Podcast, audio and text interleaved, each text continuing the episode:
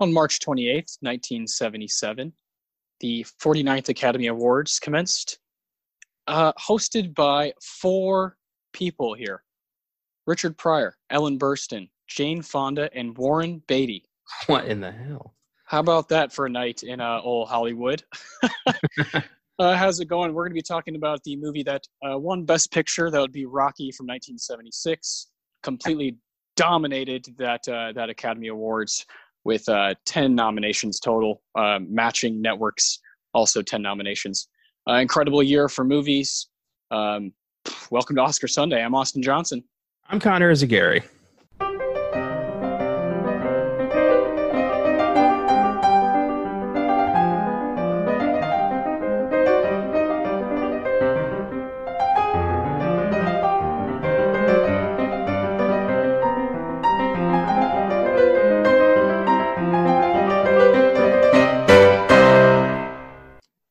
Right, my man, Rocky. We got technically eight movies uh, now in the the entire franchise.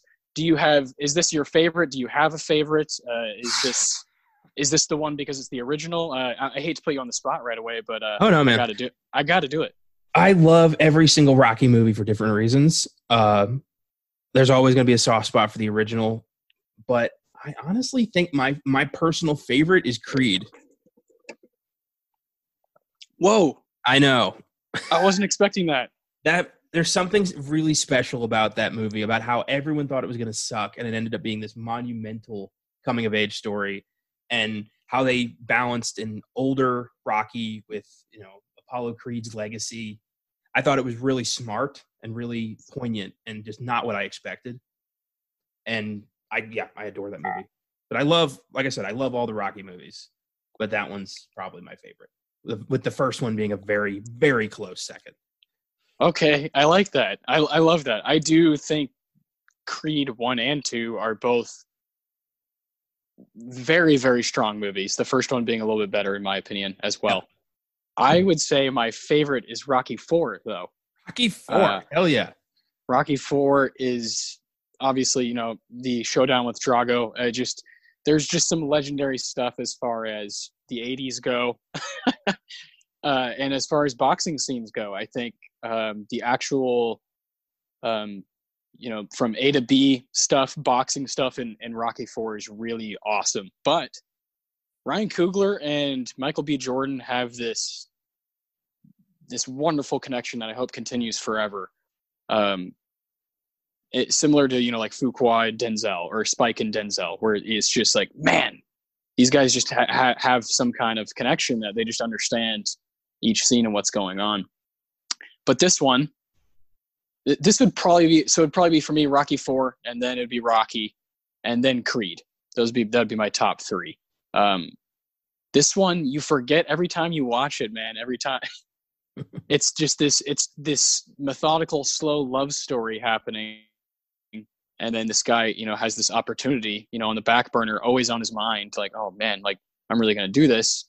And then it literally ends with a bang. It's incredible. And um what, when's the first time you saw rocky?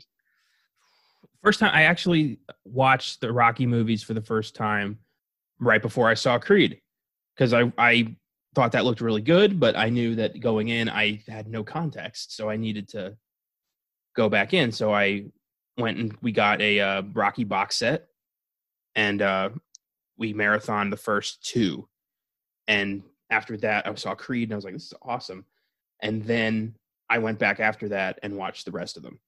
Yeah. and I still watch them to you know I watch them all the time. They're fucking amazing movies, all of them. I even like Rocky Five for different reasons. Yeah, yeah, I, I agree with you. I think there's like if you are a Rocky fan, there's ways to you know to love each one of them, and then you also recognize that a couple of them are great. Yeah. are truly great movies, and and Rocky, the story of Rocky, kind of reflecting the narrative of it winning Best Picture is yeah, no, nothing really has ever happened like that. It's it's this like American triumph, like ten nominations here at the uh, 49th Academy Awards. Uh, along with Network. Which did you you got to watch Network, right? Yeah. To prep for this, uh, like we did with Pulp Fiction, we we try Yeah. to watch as many of the Best Picture nominees alongside the current topic as we can. And with this one, I had previously seen Taxi Driver, so that was taken care of. And I watched Network, and I tried to watch All the President's Men, but I was unable to find it, as well as uh, Bound for Glory. And uh, yeah, Network was fucking awesome, but it wasn't Rocky. It's a special movie. It's the American dream just wrapped up in this awesome boxing flick. And to see like, you know, unknown Sylvester Stallone writes this movie from his heart, stars in it, and goes on to be nominated for two Oscars, have an incredibly successful film career, and recapture, you know, another Oscar nomination for playing Rocky for Creed. It it's so cool how this film propelled him and it's just so there's so many great stories around it it's it's hard to explain yeah, it's lightning in a bottle Yeah, and if if you haven't seen Rocky and you're listening, or um, you know, if you haven't seen it in a long time, you're like, man, I don't remember being that impactful. It's it is hard to explain. Uh, I agree with you, Connor. I think being a Rocky fan, and I, I first saw this when sometime when I was in high school. I, I cannot remember exactly when, but I, I did something similar. You know, I watched kind of marathon them in a in a weekend sort of thing, and just was encapsulated in this world. I do think that being a fan, you, you just have this understanding of like, yeah, they're, they're ours, you know, they're, yeah there are movies and, and- and being so proud of Stallone for, for kind of doing it all, you know, Yeah. putting himself out there. Uh, we're going to talk about as we get into the plot, there's certain moments where they're very natural and organic in the way people are reacting to him because people don't know who he is yet. and, uh, you know, it, it's amazing that he's still just working, you know, churn, churning stuff out. Um, Yeah. Sylvester Stallone, he's w- one of the titans of, you know, of, of Hollywood uh, for, for five decades, right? It's just, it's really crazy. How do you feel about him as an actor? It's interesting because before i saw rocky i always thought stallone was kind of a shitty actor kind of a jean-claude van damme level action goofy dude. And then i saw rocky and i realized this guy is unbelievable. He is there is talent in that man. And films like rocky and you know first blood really bring this out in him. And you you really see how much he cares about his performance and how much he cares about the material especially with rocky. Rocky's his baby and yeah. uh, I yeah I adore Stallone now. Even his like you know goofy shit like I love you know Demolition Man and Judge Dredd. I even kind of like. Like I'll yeah Stallone's my man. I'll watch anything. Yeah, well, yeah, he has he has that the it factor, um, Yeah. sim- similar to what The Rock has right now, right? For Mm-hmm. movie moviegoers, you're like, yeah, I'll go see that. It's him and whoever, it doesn't matter. You can put Jack Black next to him. You can put Kevin Hart next to him. It, do- it doesn't matter.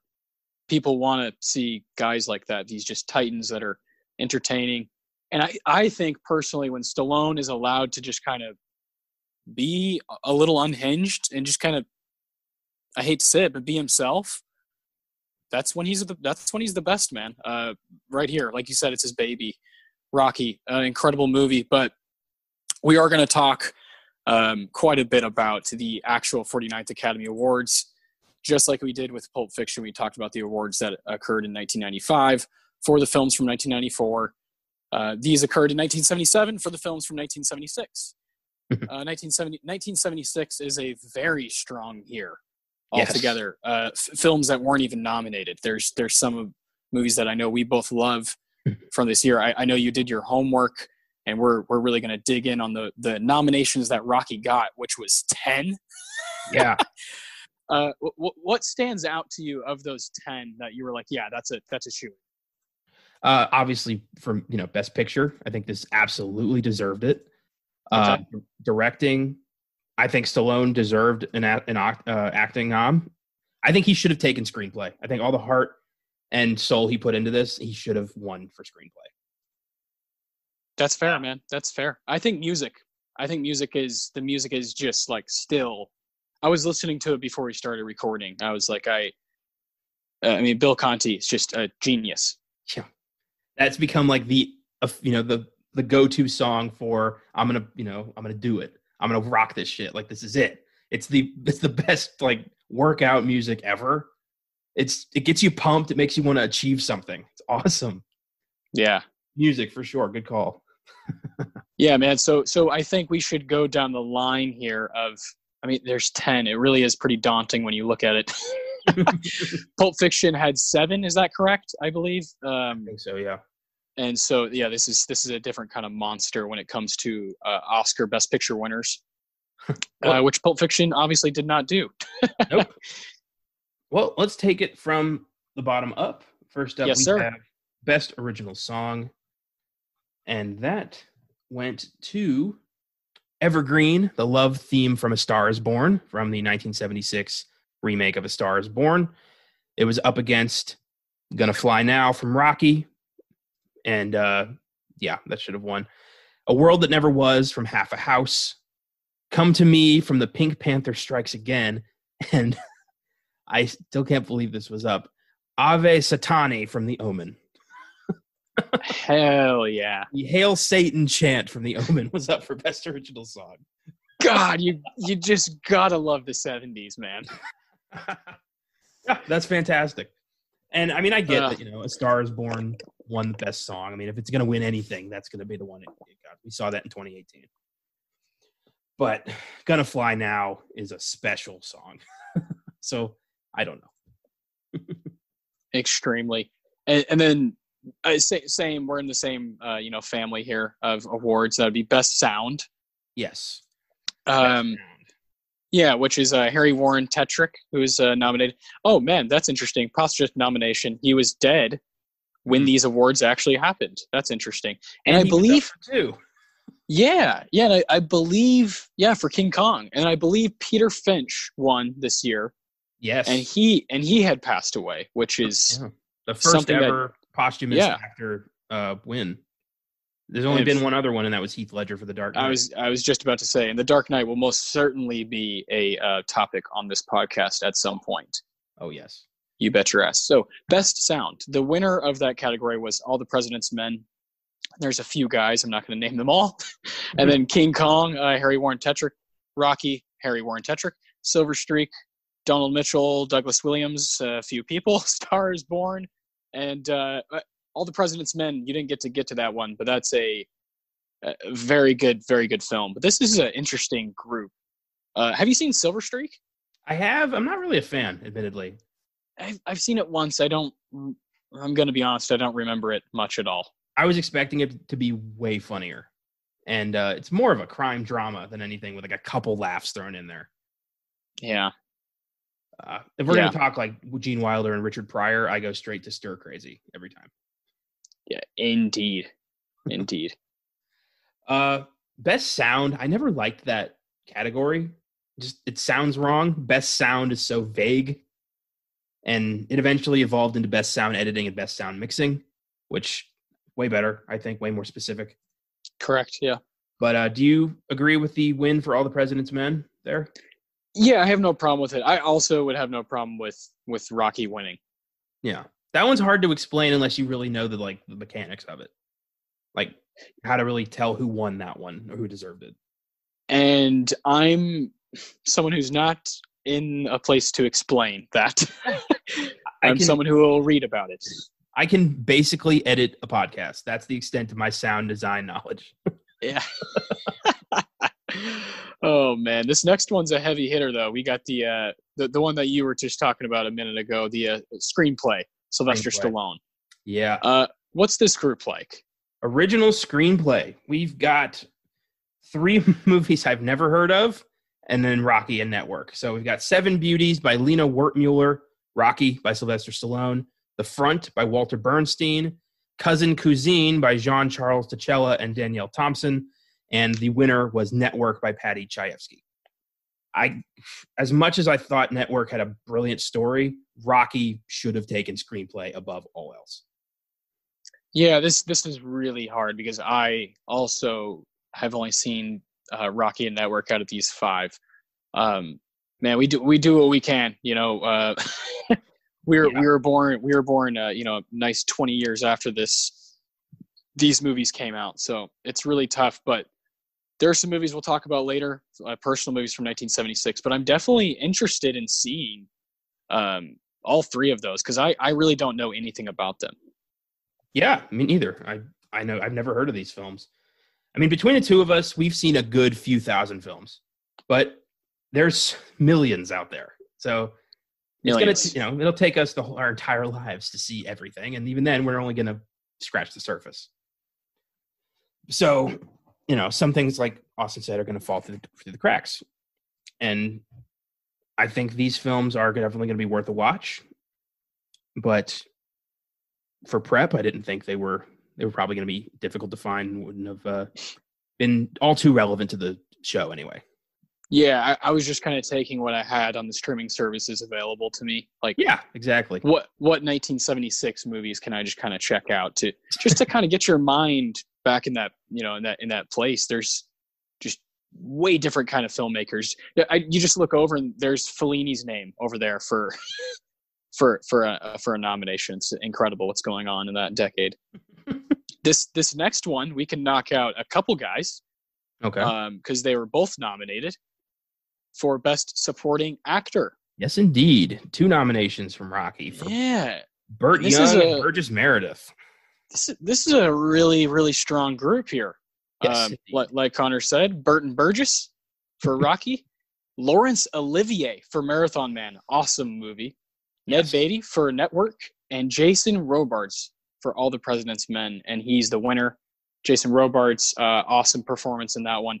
Uh, this is really tough. What say you about this one? Uh, I can't because I haven't seen All the President's Men. I really wanted to specifically for this one because I love Jason Robards and I want to see that performance. Uh, I have seen the rest of these though, so Olivier in Marathon Man is a scary performance. He's the best part about that film. And up against these guys, I don't know. Uh, between the two Rocky performances, I think Burgess Meredith has it over Burt Young. I do not th- I do not like Burt Young in the Rocky franchise. I think Paulie's a piece of shit. I really it's a great performance. I don't know if it's worthy of an Oscar. Yeah, I I totally agree. I I think I would personally choose Olivier out of this group. I would have taken uh, over Burt Young. I think a nomination for Carl Weathers. There you go. Yeah, 100%. Yeah, Apollo Creed gets overlooked in this franchise, but he's one of my favorite characters. God, and then Carl, Ned Beatty and Network, brief a brief performance, but strong. He's uh, he's one of those guys who can kind of whenever you leave the theater or you know where, wherever you watch a movie and he's in it sort of thing he you remember his face. It just kind of yeah. stays in your brain. He's yeah he's a strong character. But if we're talking network i would give robert duvall a nomination over ned beatty. Robert duvall would get his. Robert duvall would get his. In network he was he was pretty unreal. Uh yeah, I wish I'd seen all the President's Men to talk about Jason Robards' performance, but you've seen it. Do you think Robards uh, deserved that one? Uh, he, he's incredible. Yeah, I have no problem with him winning. I, I just I agree with you. Marathon Man is incredible in my for me as a fan, and Olivier, whew, lights out. Is it safe?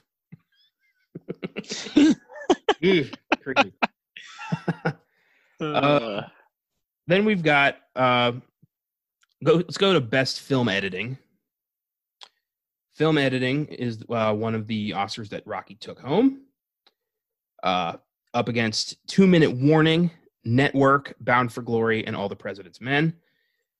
Uh, I think this, yeah, for all the for the fight scenes, I think those yeah. are hard to edit, and I think that uh, I think Richard Halsey and Scott Conrad did a really good job editing that fight. So yeah, I think it took. I think it deserved this one.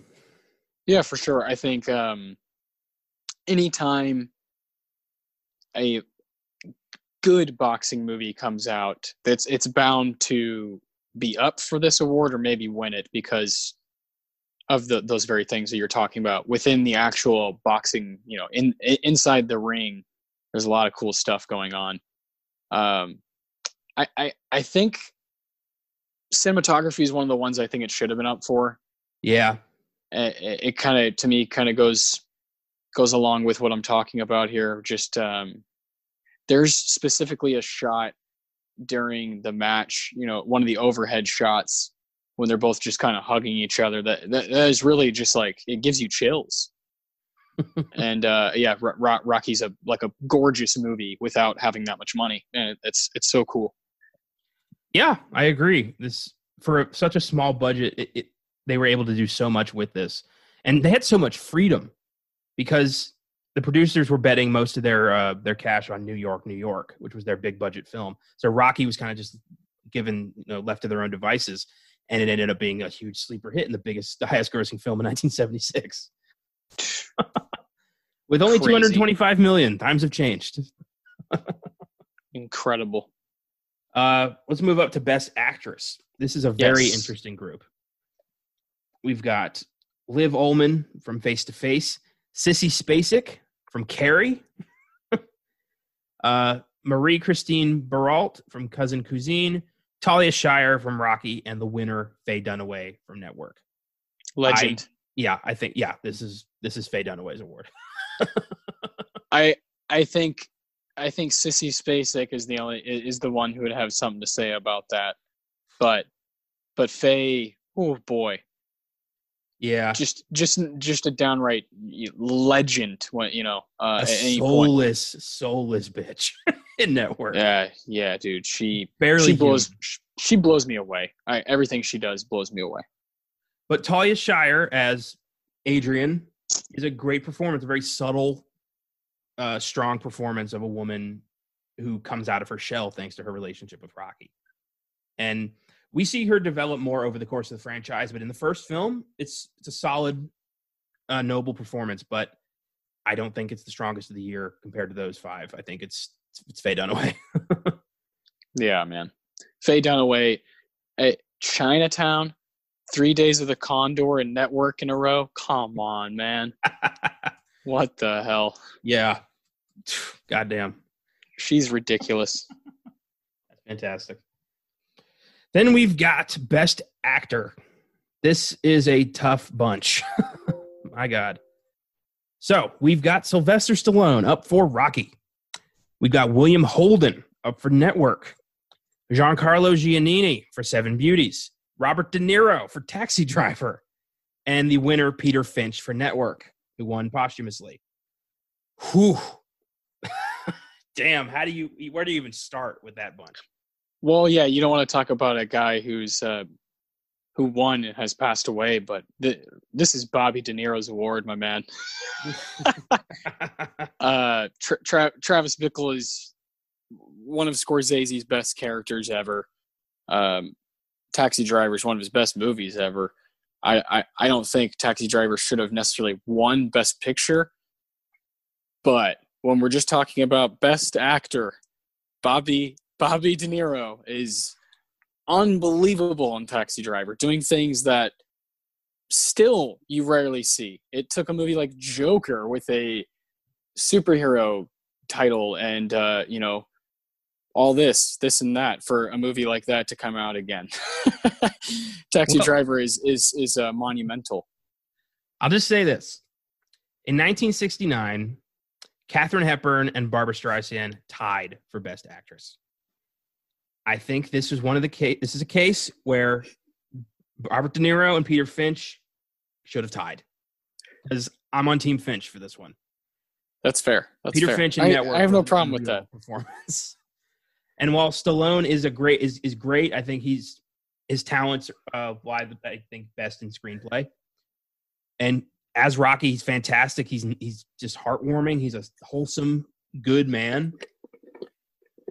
But but Peter Finch and De Niro were just un. It's not his fault. It's, it's not, not, his fault. fault. It's too stacked. You you you you put him. Uh, if if Rocky comes out in a different decade, maybe he wins. Uh, but this is it, it's just very difficult when you look down the line of the 70s and we'll talk about each year as this podcast progresses and, and moves along. But it's focusing on 76 here. It's just there's only five spots. It's competitive. It's stacked. And when you have guys who are have kind of been there for a minute, you know, you're thinking about Bobby Bobby De Niro, man. like he he's at the very peak of his powers, you know, um, when he he's in Taxi Driver, fresh off the Godfather, uh, you know, uh, movie. So I think I, I think it's just really hard for Stallone to even be like mentioned amongst because it's just like, oh man, you you're playing you're playing with real, the big dogs in a, a different year. Maybe maybe it's his in a different year. And then you've got Finch who delivers an incredible performance and then dies suddenly. Yeah. And is the front runner partially because of I think his death and also, you know, the incredibly strong performance. So it's really tough to beat that. It's really tough to even like hold a candle to that. And frankly, you know, I'm mad as hell and I'm not going to take it anymore. oh man, yeah. It's, Peter Finch. Yeah. Rest rest in peace, Pete. Oh my god. Howard Beale. All right. Then we got Best Director.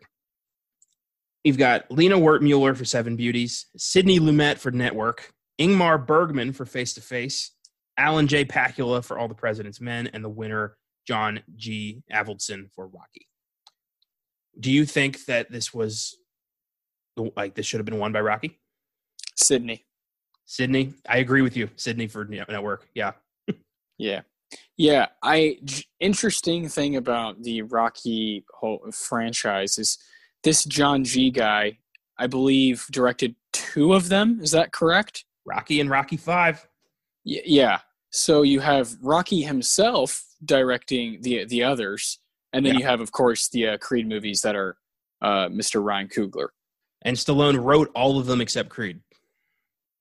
Oh, that's yeah, it's just incredible. So there, ah, there's something that tells me if they truly would have gone balls deep and let Sylvester Stallone be the director, I think then maybe this would be deserved because I think he would have done some things that would have made it like almost a little more creative.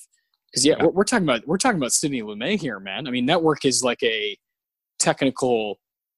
It's it's it's one you would watch in a class, you know. it's uh, incredible stuff. Yeah, I don't think Sidney Lumet ever won an Oscar.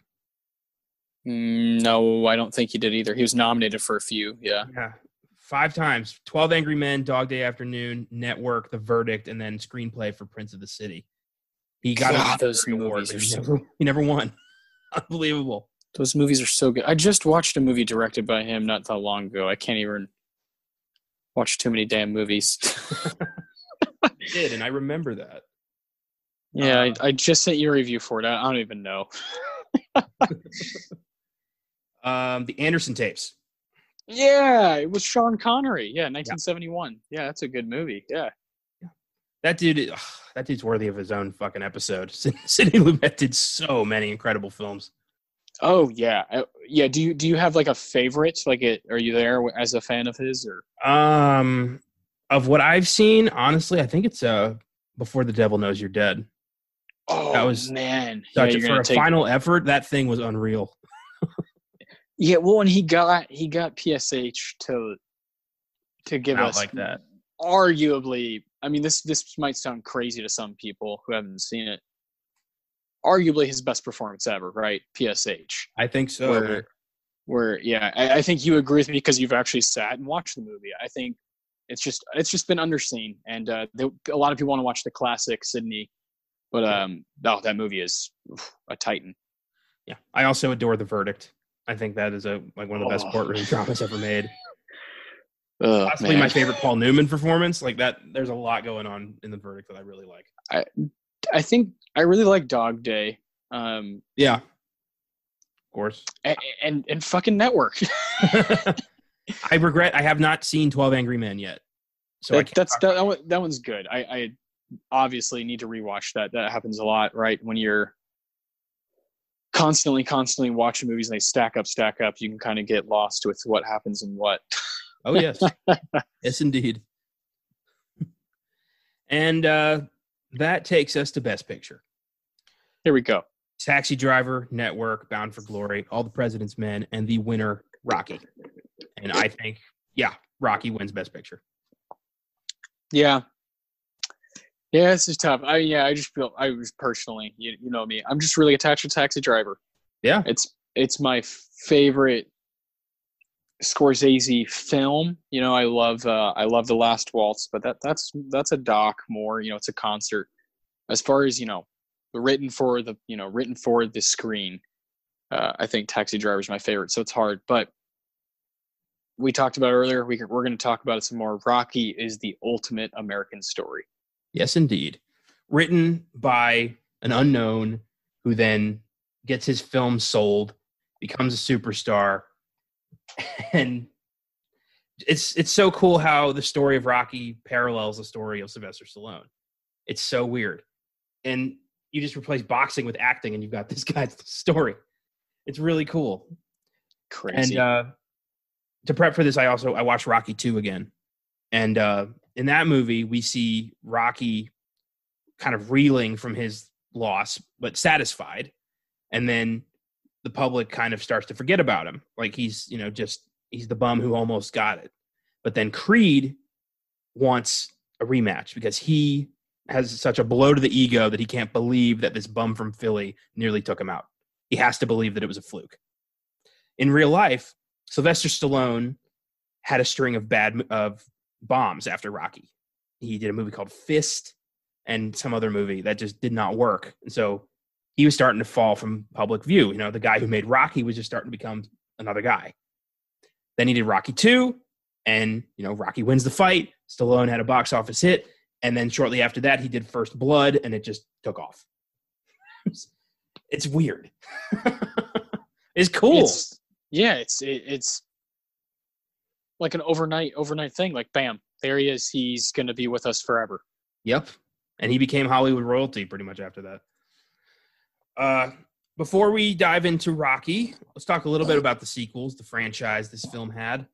Oh yeah, Rocky 2 came out in 1979, sees Rocky once again taking on Apollo Creed for the title. Of course, in this one, Rocky does win, takes the title from Creed, becomes the heavyweight champion of the world, which is where we see him in Rocky 3, 1982.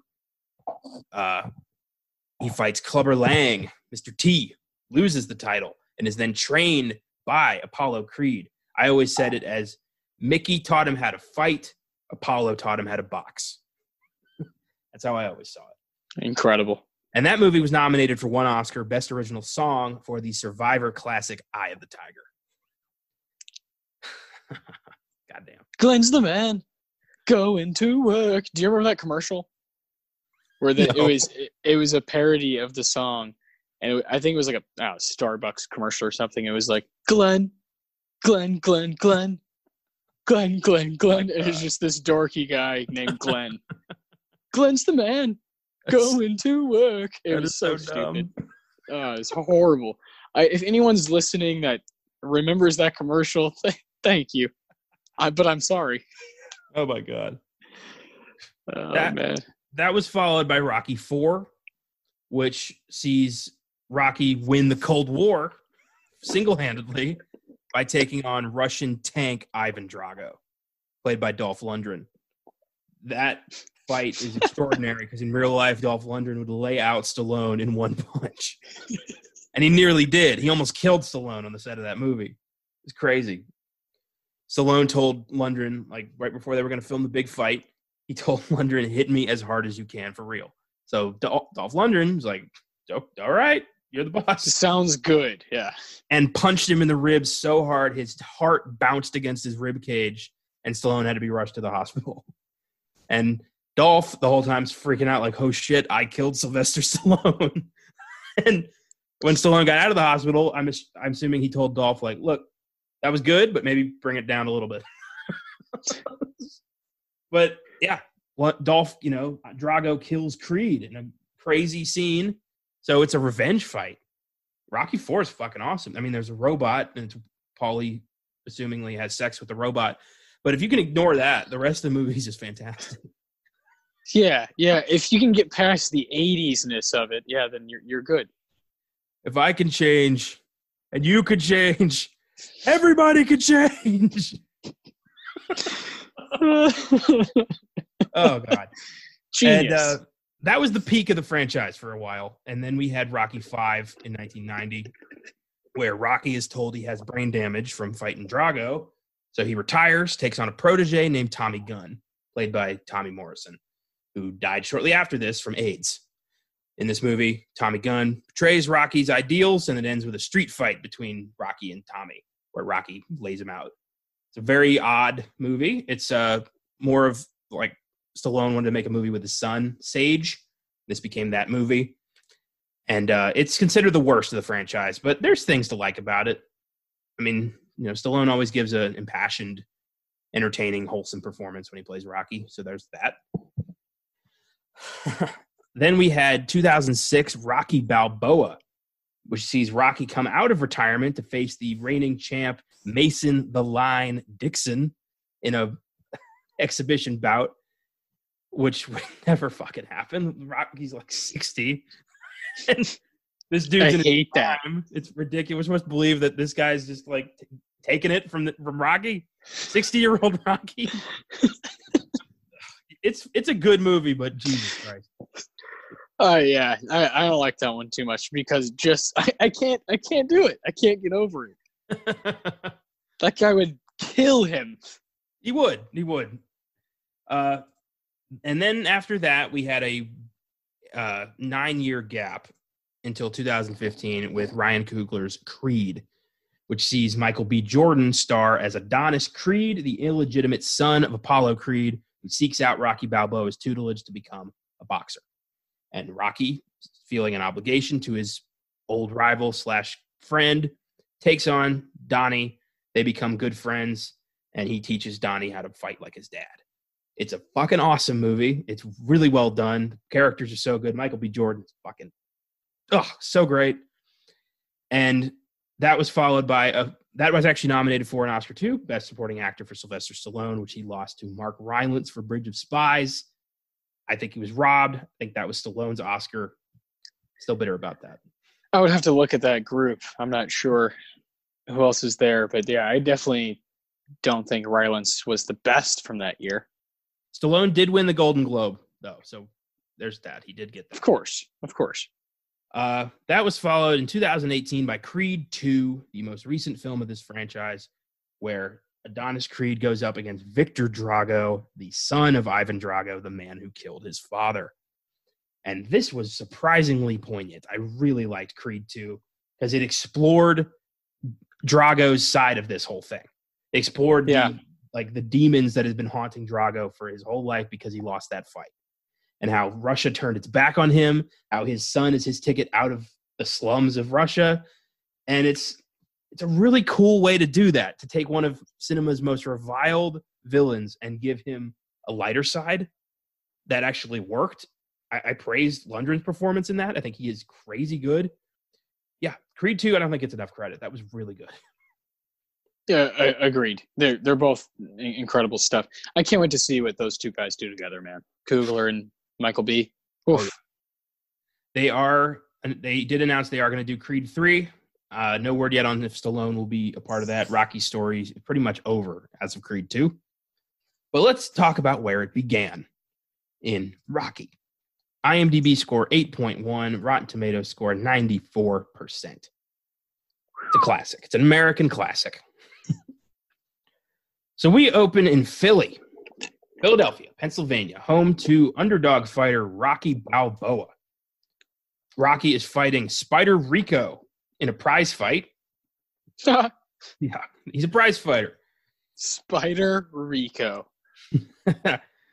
and they're fighting and uh, it's prison rules so spider grabs rocky headbutts him in the face rocky jumps on fucking spider and just beats him down wins that fight ends up getting like 40 bucks for the fight his his prize money was like 80 bucks minus taxes so he ends up with 40 bucks spider rico ends up with 1780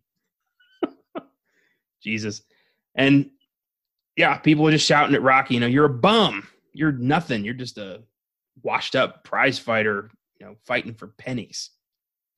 And uh, Rocky walks home in the night. We he goes to his home in Kensington, which I've been told is a very dangerous neighborhood now. my uh, my grandma grew up in Philly, so she would she's she loves these movies. Uh, she's pointing out buildings like I go there. I used to go there. Oh, I've been on that bridge and stuff like that. It was, it was really funny. It's awesome. Is she a big fan of It's Always Sunny too? She hasn't watched that. I I'm, I'm kidding. I wonder what she would think. I like life at Betty's Pub. I'm Bob Dylan, man. I can't. Fucking Philly's been ruined for me by that show. Yeah, me too. Good. when he goes by the Italian market, I just keep thinking like, well, I'm not. I will not pay full price. Like, that just will not happen. You ate the whole thing? The core too? yeah, it kind of tasted like sand. Oh man. What's your spaghetti policy here? Goddamn.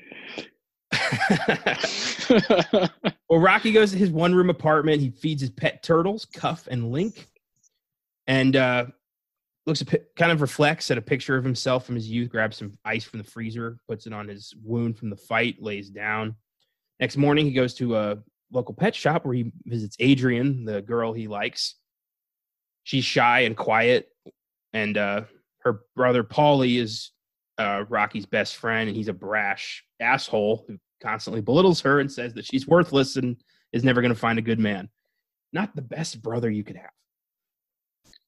no, and you pointed out earlier, I, he pisses me off. Like pisses me off every little face facial expression, the the mixed signals he gives constantly. Like, what do you want from these two? What do you want, man? Like, you're like, come on, let's have a beer. Y'all, y'all take my sister out, and then you, you shut the fuck up, man. He begs Rocky for a job, and he's like, "I don't want no charity." Like, just what the fuck do you want, man? He's bipolar. And God, he Paulie. fucks over Rocky in every single movie. He is constantly gambling behind his back. You know, he's the one who makes Rocky lose his entire fortune in I think uh, five. He's- Yeah. yeah, and Rocky the whole time just like forget about it. Like he owes Paulie something. It's, it's insane. I don't get their relationship. I just don't. Well, this this one time he uh, bought me lunch. I still owe him. It feels like that. Like that's the least amount. Like he bought he brought me a beer. Like bullshit. Uh, So Rocky goes down to the docks where we find out that his real job is he's a collector for this mob boss named Gazzo, played by Joe Spinell. Uh classic creepy dude actor. you ever seen Maniac? He's the guy from Maniac. And uh yeah, he's a loan shark and Rocky collects for him, but he's too nice. He can't you know, he's supposed to break this dude's thumb, and the guy's like, "Come on, don't do it." And Rocky's like, "All right, just pay me what you got." He's he's too nice to be an enforcer. I love that. He is, and even the Bob boss is like, "Dude, come on, I need you to break thumbs when I tell you to break thumbs, but don't worry about it. You're all right, Rock?" It's it's so Come on, weird. Rack. His relationship with Gazzo is so strange. He's like, he works for him. He's this dangerous mob boss, but he's also very supportive of Rocky's fighting. Yeah, like, hey, how's your how's your right jab coming along, huh? Yeah. Reminds me of Fat Tony from The Simpsons, which is like kind of a gangster, but not really. Yeah. Yeah, That's a good call. Ah.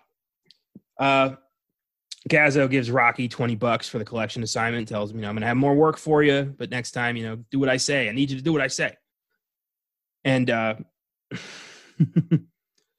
the uh, the thug in the car lets out a comment about Rocky's face as he and Gazzo get out of the car to talk in private and on the street. Gazzo, you know, gives Rocky some shit. And the guy in the car insults Rocky, calling him a meatbag, and Rocky gets out of the car and yells back, "I should have broke your thumbs." It's, it's so I don't know. It makes me laugh because I know it's an empty threat. Rocky's not breaking any of his thumbs. Come on, Rocky. Yeah. Later that day, Rocky goes to Mickey's gym to find that his locker's been cleaned out and his stuff is hanging on this hook, and apparently that signifies, you know, you're a bum. Skid, Skid Row, and Rocky's offended and hurt that his locker's been cleaned out. So he goes to find Mickey, who's this elderly, temperamental boxing coach, and uh, he's working with this new guy, Dipper Brown. Rocky asks him about the locker, and Mickey tells him, you know, this guy Dipper, he's an up and comer. Rocky's yesterday's news. He's a bum. He had his shot. If it's if it's gonna happen, it would have happened by now. He's Yeah. it's not gonna happen for Rocky. And Rocky's, you know, angry. He's feeling rejected, so he goes home. Well, no, first he goes well, he goes back to see Adrian at the pet store and asks her if she wants to go to a basketball game. She refuses. He has to walk her home. She turns him down. And uh, he warns her that it's dangerous at night and suggests she take a taxi. He's such a good person. yeah, just making sure you're good. I, I love, I love, I love the way he like when he's just standing outside the door and he's like, "I look like an idiot" when he's when he's talking to her. Oh man, so good. I love the goofy jokes he keeps trying to tell Adrian. yeah, he's like, "Oh, tough crowd. Yeah. You don't like jokes, yeah."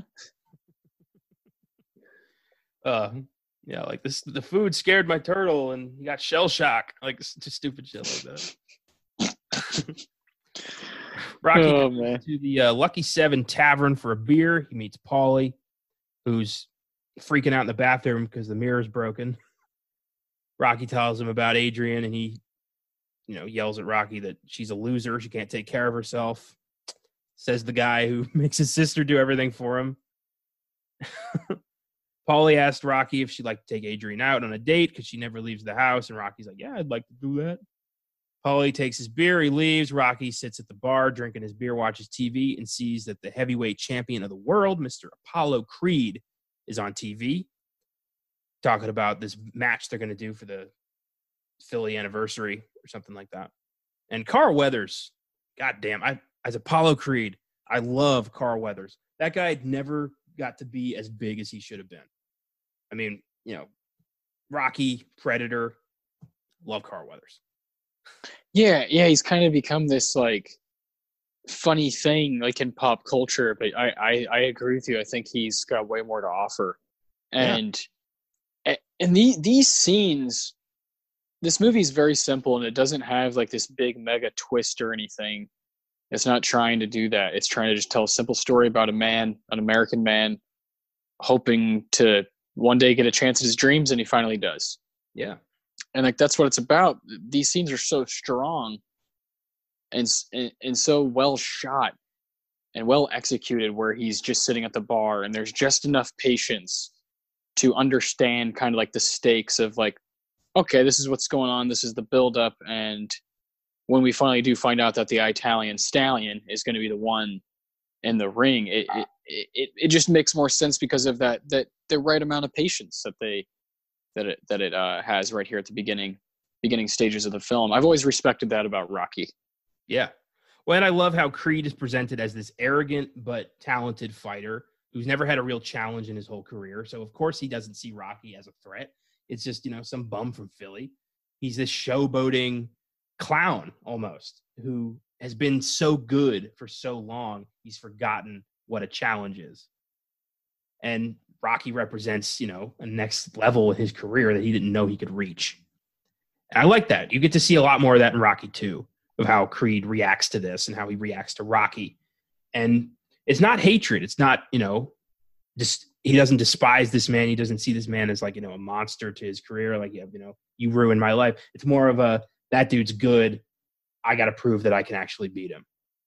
And then Rocky 3 comes around and you know, he offers to help him it's cool. The relationship between Rocky and Creed is really the heart of this franchise, and I love that. Oh yeah, Car- Carl and Carl and Sly just going back and forth is is great because it is it's uber competitive, but they there isn't there isn't any hatred there. It's all, um, and of course, it comes full circle to now where we're at in the franchise today. Yeah, and uh, exactly. uh, it, it really is kind of beautiful, just like the that that camaraderie you know you have with a guy but you're also just i gotta beat you you know um whatever it takes you're you're someone that pushes me to that limit you know we've talked about we've talked about movie characters like that on the filmgazm podcast and surely we'll surely be doing it here on the oscar sunday podcast because we love characters like that who just they're kind of like michael jordan you know? You know what i mean? They just bring it on. Like let's go. And that's what we have here. Totally, absolutely. And this next scene kind of is just here for further evidence that Rocky's like the, the nicest man on earth. He sees a bunch of kids uh, drinking and smoking cigarettes, and he sees one of them is this underage girl he knows. So he pulls her out of the group and walks her home and gives her a lecture about respect and how you know she shouldn't be hanging out with people like that, and she's got her whole life ahead of her. And she he walks her home. She calls her she calls him a creepo and runs away. But the fact that we get a scene where Rocky literally tells a kid, like, no, say no to drugs. it's it's a little on the nose, but I like it. It's cute. Yeah, but then yeah, I, I agree with you. It, it it is. It's it is cute, but it's got her flicking him off like creepo, and it's also got him like explaining to her what the word whore means in Philadelphia. yeah, R- real weird. A little weird. A little weird. Little, little, yeah, a little creepy. So I understand her reaction. I just, I, I remember when I was watching this um, this past time, I was just kind of like, God, that scene's so so odd. Every great movie has their odd scene. It it has to, but you again, if you're a Rocky fan, you're you dig Stallone just walking down the street with the the whole persona, with the the costume, with the the voice and everything. So it, it works for me. In the background, you just hear doo doo doo. Exactly. Doo-doo-doo. Like a soft Rocky theme. I love it. Uh, the next day in New York, Apollo Creed, his trainer Tony, are meeting with this fight promoter to discuss, you know, possible fighters for this big New Year's Day event. And Creed's beat everyone. There's no contender. There's no possible, you know, dude in the league to be a worthy uh, challenge. So Cre- uh, Creed has an epiphany. He is going to take on a small timer, small time fighter, give him a shot at the title. And everyone thinks this is great, and they start setting the plan in motion. Meanwhile, Rocky gets dropped off at his house by Gazzo and Buddy, the weird thug, after his latest collection job. They talk about Adrian. It's weird that Rocky's talking about his personal life to this loan shark guy, but you know, whatever. and uh, Rocky wonders, like, how did they know about him and Adrian? And Gazzo's like, I hear things. Oh, there you go. He's keeping track of his people. Buddy calls Adrian a retard and says he should take her to the zoo because retards like the zoo. Rocky lunges at him. Gazzo separates them. You don't insult Adrian in front of Rocky. Gazzo gives Rocky 50 bucks for the date and uh, tells Rocky take her to the zoo. Yeah. Oh my God. At Apollo's office, he's looking through a book of local club fighters in Philly, and they come across Rocky because Apollo likes his nickname, the Italian Stallion. Creed thinks, you know, Apollo Creed versus the Italian Stallion. Stallion is the perfect bill. Everyone's going to line up to see that. And yeah, he's right. That evening on th- Yeah. Thanksgiving, Rocky and Paulie are walking home.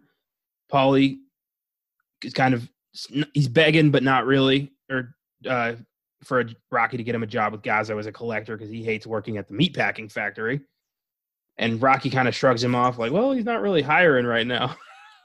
like, like Gazzo is going to be accepting applications. It's funny, and uh, just shows how little Rocky kind of understands about the world outside of boxing.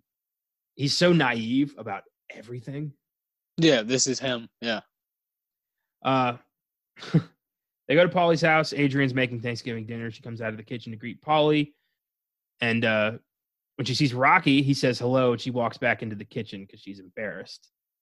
And Paulie gets her out of there and tells her to go out with Rocky for the night. But Adrian's like, you know, it's Thanksgiving. I'm making a turkey. Paulie goes to the kitchen, grabs the turkey out of the oven, and chucks it out the back door because he's a class act. God. Adrian begins to cry. Paulie yells at her to go out.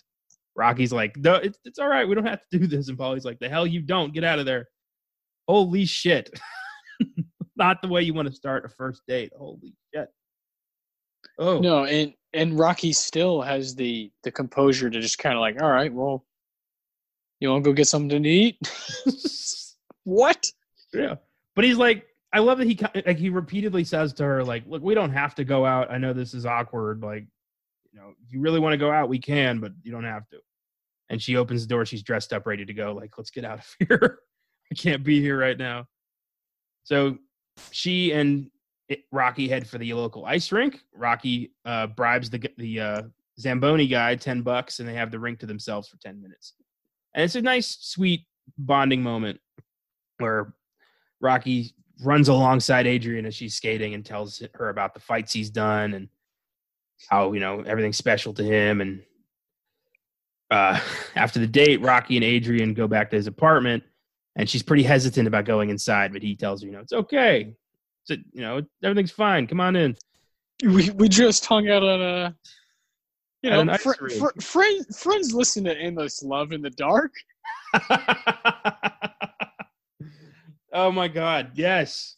Totally has that vibe. And this scene's a little uh, more uncomfortable than I remember it being. Uh, very. she Br- is Brown, very much- Brianna and I definitely were like, "Whoa."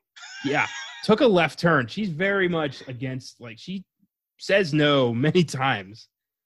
But he kind of he blocks her from leaving and kind of insists upon, you know, kissing her. It's uh it's weird. I know he's his heart's in the right place. He's a good person in every other scene of every other movie, but this one scene is is tough. It blurs the line of consent a bit. Why? Why does it do this? Like, uh, it, it's very similar to some of the uh, the old James Bond movies. Like, what? Why do we? Why does he have to have that extra umph, that extra push of like I'm a dick? Like, what? Why do we have that? Because it i think because it needs to be like he needs to be the one who finally like gets her out of her shell by you know making her feel beautiful or something but there are ways to do that without being you know a little bit rapey Yeah, it definitely it definitely knocks knocks it a little bit. Not not like I'm not gonna like sit here and dog Rocky all day just because of this this part, but it, it, it is weird. It kind of takes you away for a second. I'm glad i'm not the only one who thought that because i brought that up when i was watching it with my family and they were all kind of like yeah it's weird but it's nothing and i'm like i don't know i think it's something It's just kind of like it wouldn't go down in a movie today, sort of thing. Like you, no n- not not, not with the not- hero No. Yeah, exactly. Uh, yeah, the, yeah. Of course, it would happen in a film, but not yeah, not with Rocky. Yeah, yeah. Well, after that, they end up making out for a while, and uh, it's very clear she has feelings for him because he's the only one who's ever nice to her. The next day, Rocky heads to Mickey's gym, and Mick tells him that the fight promoter's office called, looking for you know he's looking for sparring partners. Rocky says, you know, well, all right, that's cool. Maybe they're looking for sparring partners, and Mick's like, "You're a bum!" Like he just keeps yelling at him, like, "No, we don't want you." And uh, Rocky asks why, after all this time, Mick's, you know, kind of fucking him over, like leaving him alone. And Mick says, you know, I don't want to talk about it. Rocky demands to know, and Mick yells at him because Rocky had the talent and the heart to be a great fighter, but he chose to be a leg breaker for the loan shark. And he resents that. Mick says, you know, you wasted your shot, and I don't have time to deal with a bum. You know, I've got real fighters here that I can groom for a shot at the title, but you are a lost cause. Rocky's like, you know, it's a living. I got to do what I got to do. And uh, Rocky goes to see that fight promoter and tells, you know, I'm willing to work out with, you know, I'd be an honor to spar with the, with the champ. I'm, you know, I'll give it my all. And the guy's like, Rocky, I want to give you a chance to fight Apollo Creed on New Year's Eve for a chance at the title. And Rocky's like, no. like his first instinct's like, no. I get it, you know, it's a big moment. And the guy tells it Rocky that, you know, Creed chose him personally. It's a once in a lifetime shot. And if you don't take this, you're going to regret it for the rest of your life. This is, you know, the champ chose you. And Rocky's thinking about it like, holy shit. He realizes this is the moment where his life is going to change forever. And we, as the audience, you know, see him make this decision in his head. Yes. And uh, back at Paulie's house, Rocky, Adrian, and Paulie are watching a TV interview with Apollo and Rocky about the upcoming fight. And they see that Apollo is taunting Rocky the whole time. Paulie tells Rocky he should break his legs. And Rocky's like, you know, oh, taunts don't bother me. Adrian tells Paulie, you, you know, Rocky's got a good chance of winning this thing. And uh, Rocky shouts out to Adrian on the TV, and she gets really happy about that. was sweet. But when she starts saying things against Paulie, starts you know standing up for herself, he gets pissed, stands up, and storms out of the room. Rocky gets ready to leave. Adrian follows him outside, and uh, it's crazy. Rock, uh, Adrian and Paulie finally have it out. Adrian yells at Paulie, like, you know, I've taken care of you my your whole life. You know, you're an asshole. I'm done with this, and she moves in with Rocky. Nice. It was a good moment for her. I think that's the scene that got Talia Shire a nomination. Yeah, 100%. That's the moment. Uh, the following evening, Rocky meets with Gazzo outside Pat's Steakhouse Grill, where they get some cheesesteaks. And uh, Gazzo gives Rocky 500 bucks for training expenses, wishing him the best. What a good, if I was ever going to have to work for a loan shark, I'd want to work for this guy. He's like the nicest mobster in the world. He really cares about Rocky. the pushover mobster. It's hilarious.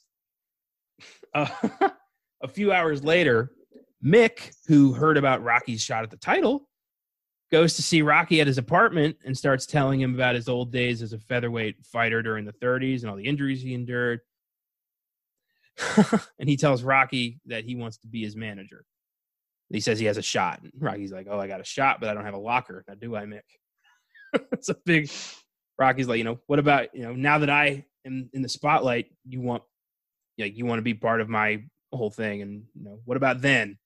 And I think this is the scene that got Stallone and Burgess Meredith the nomination because they Stallone gives it his all, just freaking out, and all that pent up aggression about Mick betraying him comes out, and it's a great scene because even after Mick leaves, Rocky's still screaming about it.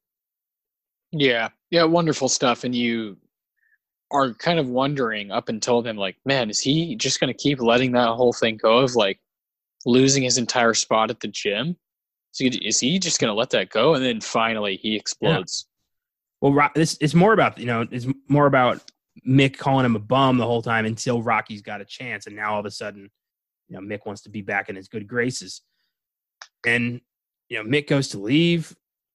Rocky's still shouting at him, and then Mick's halfway up the street. Rocky runs out of his apartment and apologizes to him because he's such a nice guy. he, I love that he runs out of his apartment apologizes to Mick and says like, "Yeah, you can be my manager." you are a bum, Rocky. You should fuck him, man. You should have found somebody else. Nah, without Mick, he would have lost. well, I mean, he would have lost anyway, but he would have lost harder. Mick, really, he needs Mick. Yeah, yeah, I agree. I just hate, I hate that he chases him after he leaves. Almost everybody in this entire franchise, except for Adrian, just uses Rocky constantly because they know they can. Yeah. The next morning, Rocky gets up at four in the morning, prepares for a morning run by drinking half a dozen raw eggs, leading to salmonella across the fucking world when people tried to cop- tried to copy this. Yes. Not a good idea to just chug raw eggs. Never a good idea. That's starts running through the Philly streets, runs up the stairs of the Philly Art Museum, but can't reach it all the way because he's a little out, out of shape, out of breath. So he goes to see Paulie at the meat processing plant. They talk about Adrian. Paulie just straight up asks, like, "Are you sleeping with my sister?" And Rocky's like, "I don't have. I'm, I'm not answering that. Like, that's our. That's my business. That's her business." And he's like, "You know, did you do it?" And he's like, "I'm not going to talk about that, Paulie." And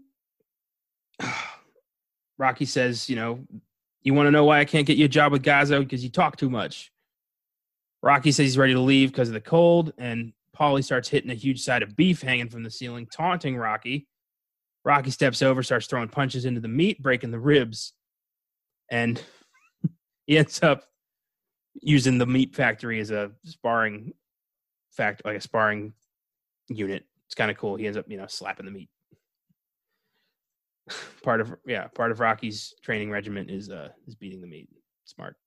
Very smart. Yeah, yeah, it, it'll always be um iconic. Yeah, yeah, an iconic joke that'll that'll come out of the uh, Rocky franchise is the extended scenes of him beating beating meat. It's funny. yeah, for sure. uh, at Paulie's apartment, Adrian starts uh, kind of tending to Rocky's cut up hands from hitting the meat, and uh, she starts. Didn't think it'd get brought up that quickly. Be- beating the meat again? What? Rocky injured himself. Just he's beating the meat too much, and you know that's what happens. You can only do it like two, three times a day, or else you're gonna get hurt. Poor Adrian. Yeah. She starts uh, kissing him. They start to get intimate, and he keep he backs her off. Says, "There's no fooling around during training." oh, now now you don't want to fool around. Okay. Mhm. Rocky starts training with Mick, and uh, two girls walk in, ask for Rocky's autograph, and Mick kicks them out and tells Rocky, "Women weaken legs and lay off the pet shop dame." Mick's insane. Rocky tells him that you know I really like her, and Mick's you know says you know women are a distraction, so don't you know don't go there. And Mick's like, Rocky's like, all right, I won't fool around. The next day, or a few days later, Rocky's jogging to his apartment building. Adrian's waiting on the steps with a surprise for him. She's purchased uh, a bull, the bulldog mastiff from the pet shop that Rocky really likes, a dog called Butkus, and he is so happy and excited, and he starts jogging around with this dog. Awesome. uh, Rocky and Butkus go to Paulie's workplace. They find a TV news van in the back. Rocky finds Paulie and he tells Rocky he needs publicity, but Rocky's mad because he wanted privacy. He doesn't like that Paulie went behind his back on this, but Paulie does this for fucking ever. The rest of the franchise just constantly going behind Rocky's back for stupid shit. That That's always his main trait. Paulie. Yeah, yeah, yeah. Very convenient for Paulie. Rocky and Paulie go inside. The news reporter wants a demonstration on how exactly Rocky beats his meat. And uh, he does, he gives quite a vigorous demonstration and starts jabbing at the at the meat while the news camera looks on. And uh, Tony, Apollo's trainer, is watching this interview and he realizes that Rocky's way more of a threat than they thought. That Rocky's got speed, he's got skill. But Apollo kind of just shrugs this off. Christmas Eve, Paulie's walking home, drunk. And uh, this is my apologies. This is the scene where Adrian loses it on Paulie.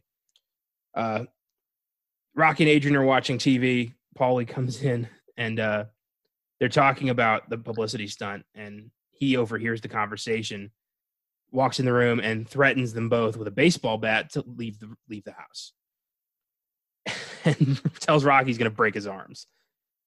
Ugh. He starts swinging at a lamp. Paulie starts ranting that he never did anything wrong to Rocky. He even let him go out with his sister. Paulie admits the truth about why he hates Adrian so much, starts smashing things with the bat.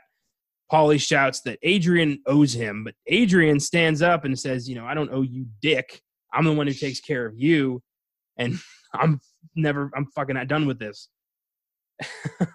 she runs to her room crying. Rocky grabs Paulie, ready to punch him, but realizes, you know, Paulie's drunk, he's weak, it wouldn't be worth it. Lets him go, goes to talk to Adrian, and she asks Rocky if, she, if he wants a roommate. He's like, absolutely, without hesitation. Oh. but yeah, I, I think that's the scene that got Talia Shire the nomination. Finally standing up for herself. Yeah, thank God. We've all we all wanted to scream at his ass. Oh God, I wish Rocky would just one punch, just tap him one time, and I think a lot of that shit would have gone down, like would have just gone away.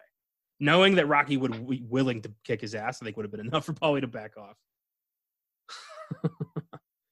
uh, uh, a couple days later, Rocky's training. Mick introduces him to their cut man, uh, a guy named Al. And what the cut man does, this is grisly, but in a fight, the eyes get damaged. They become puffy, you know, black eyes swell. These guys cut open the eye a little bit to release some of the blood so that the eye will open a bit more. It's grisly, but it happens and it's necessary for the fights to go down. But God, I don't know if I had I'd have the stomach for that. Someone cutting open my eye so that I could see better. Hell no. That takes some balls, man. God. Uh Rocky gets out of the ring, starts hitting the heavy bag. Paulie walks in, offers Rocky an advertising job for him, says if you know Rocky's like, all right, if you can make money off my name, do it, whatever you need to do. And that's when we get the montage of Rocky running around Philadelphia, hit, you know, training to that song "Gonna Fly Now" by Bill Conti. And he finally he runs up the stairs of the art museum, makes it all the way to the top. He's in shape. He's on his way. the next night, Rocky and Adrian are in bed at his apartment, but Rocky can't sleep. He goes out of his he gets out of his bed, puts his coat on, goes to the Spectrum Arena where this fight's going to go down. Rocky stands in the center of the ring, looks around to see that the place is prepared for the fight. The fight promoter guy shows up, tells Rocky, Rocky tells him his the stripes on his shorts are wrong and the giant painting of him, but The guy just kind of dismisses it, saying he believes Rocky's going to give the world an incredible show. Rocky goes back home. Adriana wakes up. Uh, Rocky's a little upset and he tells her, you know, no one's ever beaten Apollo Creed. And he knows that he can't do it. But if he can go the distance, if he can make it 15 rounds with this guy, then he will show the world that he has what it takes, that he's not a bum, that he is a fighter. And he's more, more than showing the world to be able to show himself that he's got it. Yes. He is a Yes. he's worth it. then we go to the fight, the thing where you know the scene everybody's been waiting for, the big fight. Rocky and Apollo are getting prepared. Rocky, you know, walks. He starts making his way towards the ring, and uh, Paulie's there with a call girl, of course. Gazzo's there with another woman, and uh, Apollo comes out dressed as George Washington with a big old hat because it's the American bicentennial. It's ridiculous. He's yelling at people, I want you. I want you. he wears an Uncle Sam hat. And Rocky's looking at him like, okay, this is funny. Oh. So they return to their corners and wait for the bell. The fight begins. Apollo starts throwing punches at Rocky. Most of them miss. But one thing that really bugs me in these first two movies, at least, Rocky never blocks a single goddamn shot. He just lets Creed punch him in the face. Yeah. God, Constantly. he gets he gets rocked in a couple of rounds where it's like, dude, and, and the, the commentator says he does he can't even get his hands up to block him. But Rocky dodges one of his big punches, swings at Apollo, knocks him down. The first time in his career that Creed has been knocked down, and everyone loses their shit, including Creed, who's like, What the fuck was that? Who is this guy? And suddenly it's no longer an exhibition bout. Creed starts taking this seriously. Yes. Oh, it's awesome. The rounds progress. Rocky and Apollo are pretty evenly matched. They're taking it, you know, each one is given as good as they're getting.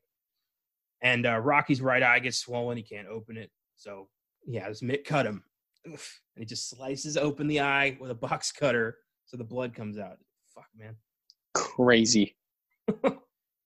Uh, Apollo's getting tired, hurt badly. Rocky's throwing body shots. He breaks one of his ribs, possibly.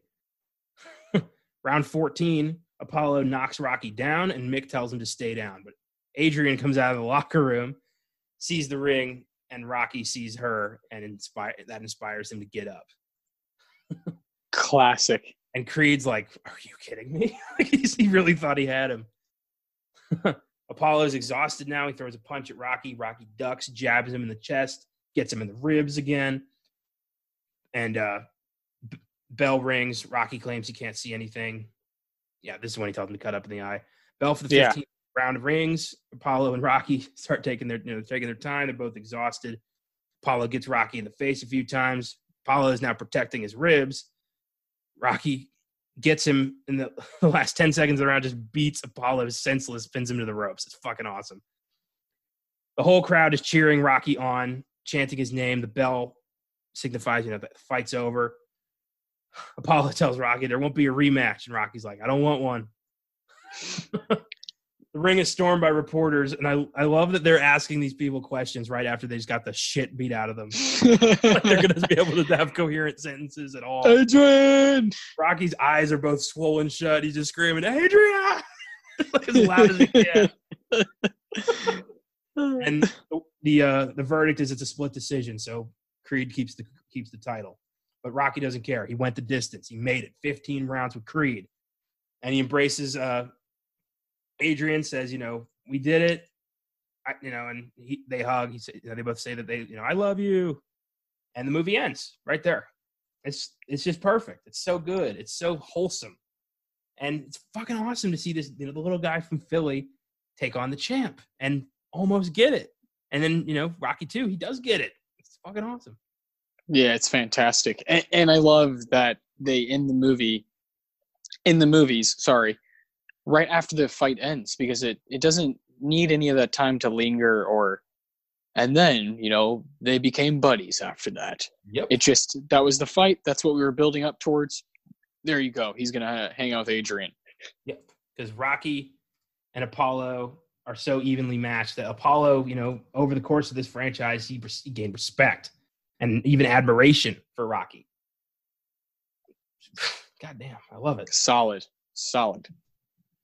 Well, so what is your favorite part of Rocky? Like, if you had to pick a favorite, favorite part is the fight. The fight. There's there's specific scenes, and I also really like when he's at Spectrum Arena the night before, and he's walking around, and there's just a few. There's a few shots because of the two um, banners with them on them. Yeah.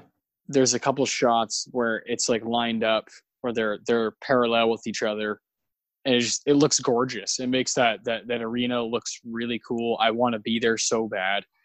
Uh, i want to be in one of those one of those chairs. Uh, yeah uh, there's definitely like we we mentioned earlier the you know kind of flirting with the line of consent is just something that not doesn't age well. Yeah. But as far as as far as the boxing goes it ages very well. Yes indeed. Yes indeed my favorite moment in this film, if I had to pick, is easily when Rocky knocks Creed down the first time. When it's just you know, poof, and everyone's like, "Whoa!" because it never happened before, and suddenly everybody realizes that this is not going to be your average fight with Creed. This is something special, and yeah, fuck yeah, such a satisfying film. Yeah, if you were if you were a ticket holder for that, and you're like, "Oh, I got this ticket for this exhibition match between Apollo and this, you know, prize fighter, this amateur guy. Yeah. Who's who's in his, you know, in his 30s. And you, you go and you're like, oh, this is cool. This is a cool arena. I, I like how they did this. You know, this is a nice, this is a nice event. And then it gets underway, and that happens, and then all of a sudden you're a part of history. You're like, oh my god, it's Ali it's, Foreman. It's, like you know, it's it's yes, yeah, yeah. It's it, you know inspired by um, the boxer Chuck, I believe Wepner was his name, who went yeah. went the dis- went the distance with Muhammad Ali for 15 rounds, and that's that's just something that uh, Sylvester Stallone was like, oh, I can put that on the screen and make it look badass. It's awesome. yes, indeed. I would argue that even if this film hadn't won Best Picture, it would still be one of the most iconic pieces of American cinema of all time. It's easily the most iconic film to come out of this of that year's Oscars. Oh yeah, oh yeah. Rocky is synonymous with like you know the greats of American film, and I think it would, regardless of awards, it would it would still be recognized as that kind of film today. Agreed. Well, that is all for Rocky. So let's take a look at what happened this week in film. Here uh, we go. A few items. They're working on a biopic of Lemmy Kilmister, the lead singer of Motorhead, the rock and roll icon just badass dude. Obviously, they're just going to call it Lemmy. And uh, yeah, I'm on board. Love Lemmy. Hell yeah. I, I, I really hope Jack Black has some sort of role within this because he is the one when I saw School of Rock. Motorhead. yeah, I was like, I, I need to watch, you know, I, I need to listen to this band if Jack Black uh, is telling me to. Don't tell me you kids have never gotten the let out. Yeah. What are they teaching this place? Jesus Christ. Uh, the next bit of info, not part, not really uh, as heartwarming as a Lemmy biopic. Actor Danny Masterson has been charged with three counts of rape, and he's looking to a maximum sentence of 45 to life. And I really hope he gets it. He, that piece of shit deserves to burn. Yeah, I'm wondering if the Church of Scientology is going to make a statement about this, or if they already have. I, I don't know. I doubt it. They're probably going to, you know, distance themselves from this kind of scandal. It's what they do. Yeah, just avoid, avoid, and move on. Act like nothing happened. Yep, sick son of a bitch. I hope he and Harvey Weinstein are cellmates. Um, and then finally, some sad news. Oscar-nominated actor Ian Holm has died at age 88 uh, from complications due to Parkinson's disease. We talked a lot about Ian Holm on the uh, Filmgazm podcast when we did Alien. He played Ash the robot. Uh, in addition, he's appeared in The Fifth Element. he was nominated for Chariots of Fire, uh, From Hell, Time Bandits, and of course, The Lord of the Rings as Bilbo Baggins. He will be missed. This is a big shock. Yeah, man, sucks so bad. He's uh, part of so many film fans' lives. You know, it sucks uh, really bad. It's it's one of it touched a lot of people. You know, uh, his work and what he was able to do, and and for for me, Bilbo Baggins is just this, uh, you know, monstrous character that I'll I'll always hold really dearly. And anyone from the Lord of the Rings, but especially Bilbo, he's one of those first faces you see when you come into the into the Shire and are introduced to that uh that awesome trilogy. So eh, it's tough, man. He's he was a he's he's a great performer. He was. He was. I love. Have you, have you seen Time Bandits? I have, but not not not in a while. He plays Napoleon Bonaparte. Yeah, yeah, yeah. He's, Which is he plays- perfect. Yeah, he's a short, you know, height obsessed Napoleon who gets super drunk and they steal all his stuff. and uh, it was not the only time he played Napoleon. He played Napoleon quite a couple, quite a few times.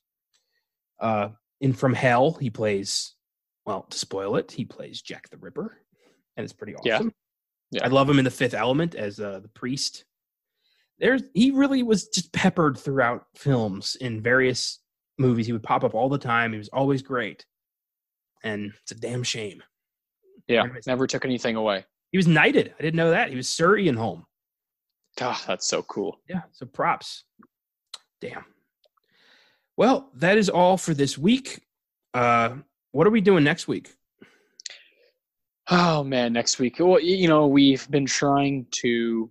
Uh, this is our third episode here on Oscar Sunday. Thank you for listening, by the way, everybody. Yes. If you've stuck, if you've stuck with us so far, if you are someone who has transferred and continued with Filmgazm to this, that is great news. If you're someone who's just uh, tried this one out, thanks for tagging along. Our first episode, we tackled Pulp Fiction. Of you know, it's 1994, and then we did Da 5 Blood, Spike Lee from this year, 2020 and we went back to the 70s for Rocky right here to, tonight. And um, next week we'll be tackling a movie from the 2000s, uh, from 2001, a movie that I don't think a lot of people have really seen that are I- our generation, right? And that's uh, In the Bedroom from 2001. Yes. It's it's going to be an interesting one because neither of us have seen it yet. Uh, we're we're going to be tackling that this week, obviously. I know you own it. Uh, I think it's on Prime right now. So if you want to try to check that out before next week, that'd be great because we're going to be. in Sissy Yeah. Spacek, Marissa Yeah. Tomei. I Great mean. This is yeah, be- it, it that's that's the main draw. Is uh, it's it's peppered with these Oscar related and attached actors and actresses um, that I, I really like, and I, I've always wanted to see this movie. I, I've heard it's quite intense. Um, very excited for it because it's going to be something different. We did obviously Pulp Fiction and Rocky; those are two monstrous films that you and I have both seen a handful of times. And Da 5 Bloods was a brand new film. This is an old one that neither of us have seen or know much about, so it's going to be going to be going to be a lot of fun. I, I highly encourage you to come back next week if you can and uh, join us for that one. Yes, indeed. And since it is the 2001 Oscars, we will, you know, be discussing some of the other films that were up that year. Oh, oh yeah, Yeah, off the top of my head, um, A Beautiful Mind, Lord of the Rings, The Fellowship of the Ring, Moulin Rouge. Uh, I know I'm blanking on my favorite my favorite movie of the of the decade, Mulholland Drive. Um, Yeah. Royal Royal Tenenbaums is from that year. You- You got got a really really cool year. Let's finish out by discussing some of our favorite films of 1976. Yes, please. Let's do that. Are are there any that didn't really get touched by the Oscars at all? That you're just like, ah, I love that one. One that got a little touched. Um, it did win um, the Oscar for Best Score, The Omen. Uh, one of the best demonic horror films of all time. I think that should have gotten more attention, but Filmgazm episode. yes, yes, indeed. Check it out. We talked about that one on Filmgazm off the top of my head. I do not know what episode it was. I'm pretty sure it's in the 20s. Yeah, that sounds right. Uh, yeah. What about you? 1976. Yeah, I agree with you. The Omen is very very strong, but my favorite from this year, Taxi Driver is probably my my favorite of all these ones we've talked about. But my favorite, like personal, would be John Carpenter's uh, Assault on Precinct 13. Hell yeah. Another Filmgazm episode. Yes, indeed. And and I think we both feel very strongly about Carrie, which is also a film Filmgazm episode. Um, Sissy Spacek is just a goddamn legend. But I, I, I, I love this year. I love 76. I, I watched two movies that I had never really heard of. One was called God Told Me to. Um, really interesting movie that's very dark that I definitely think you should check out, Connor. Okay. And there's the other one, uh, Mikey and Nicky, which I just sent you a review for the other day.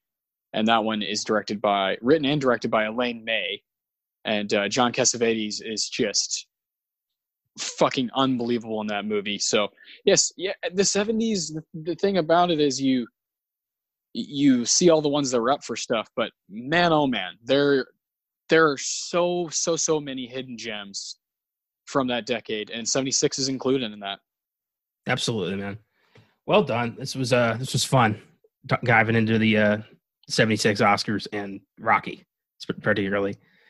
Uh you can catch from dusk till dawn on the on the Filmgazm podcast next Wednesday. Oh yeah, oh yeah, and we'll be doing in the bedroom next next Sunday. So thank you very much for listening. I hope you enjoyed the show, and uh, we'll see you next Sunday. Peace.